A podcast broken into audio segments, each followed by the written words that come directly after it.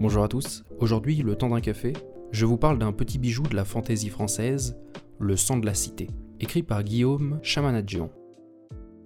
Il s'agit du premier roman de son auteur, mais aussi du premier tome d'une trilogie intitulée Capitale du Sud, édité aux Forges de Vulcain et sorti en avril 2021. Loin de la fantaisie classique et rébarbative, avec un élu et un antagoniste ténébreux mettant en péril le monde, le sang de la cité sort des sentiers battus. On y suit le quotidien de Noamux, adolescent orphelin recueilli dans son enfance par l'un des ducs de la cité. Commis d'épicerie, le jeune garçon arpente la cité pour effectuer ses différentes livraisons. Et c'est au fil de ces déambulations que nous découvrons nous-mêmes cette ville vaste et tentaculaire.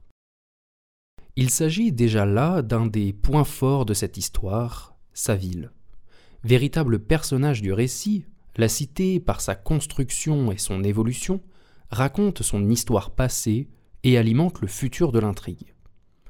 En faisant cohabiter des clans adverses et des clans alliés, la capitale du Sud rappellera assurément d'autres cités de la fantaisie, telles que la dédaléenne Abîme, dépeinte par Mathieu Gabory. En fait, en cheminant dans les pas de Noamux, nous découvrons des lieux isolés, des coins confortables et des endroits d'une beauté indubitable.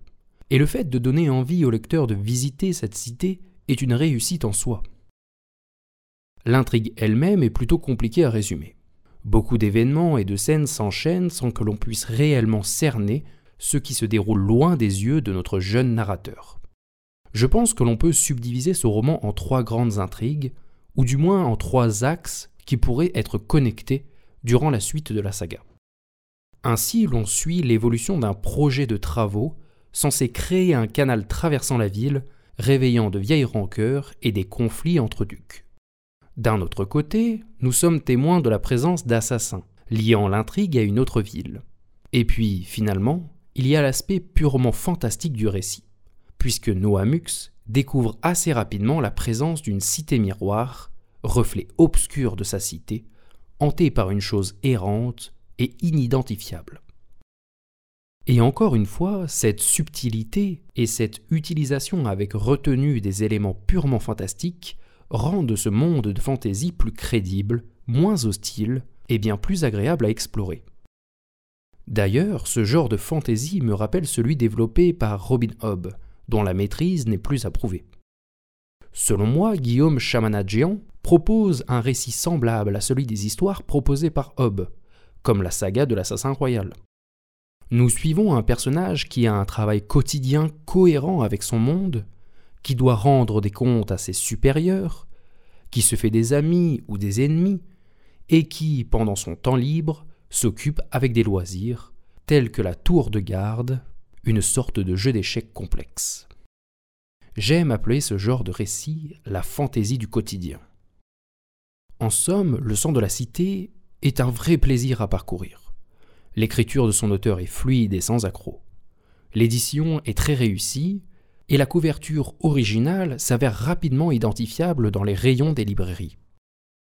Avec ses pages plutôt épaisses et sa structure souple, l'ouvrage est un vrai plaisir en main. En bref, je ne peux que conseiller cette histoire aux amoureux de la fantaisie et le suggérer d'autant plus à ceux qui ne lisent habituellement pas ce genre d'histoire, puisque les aspects de fantaisie s'installent avec subtilité. Le deuxième tome arrive en avril 2022 et j'ai hâte. La saga de la capitale du Sud est liée à une autre série, intitulée La capitale du Nord, écrite non pas par Guillaume Chamanadjian, mais par Claire Duvivier un excellent roman pour nous faire patienter jusqu'à la sortie du tome 2 de Capitale du Sud. Merci beaucoup d'avoir suivi ce podcast, je vous souhaite une bonne lecture et à bientôt.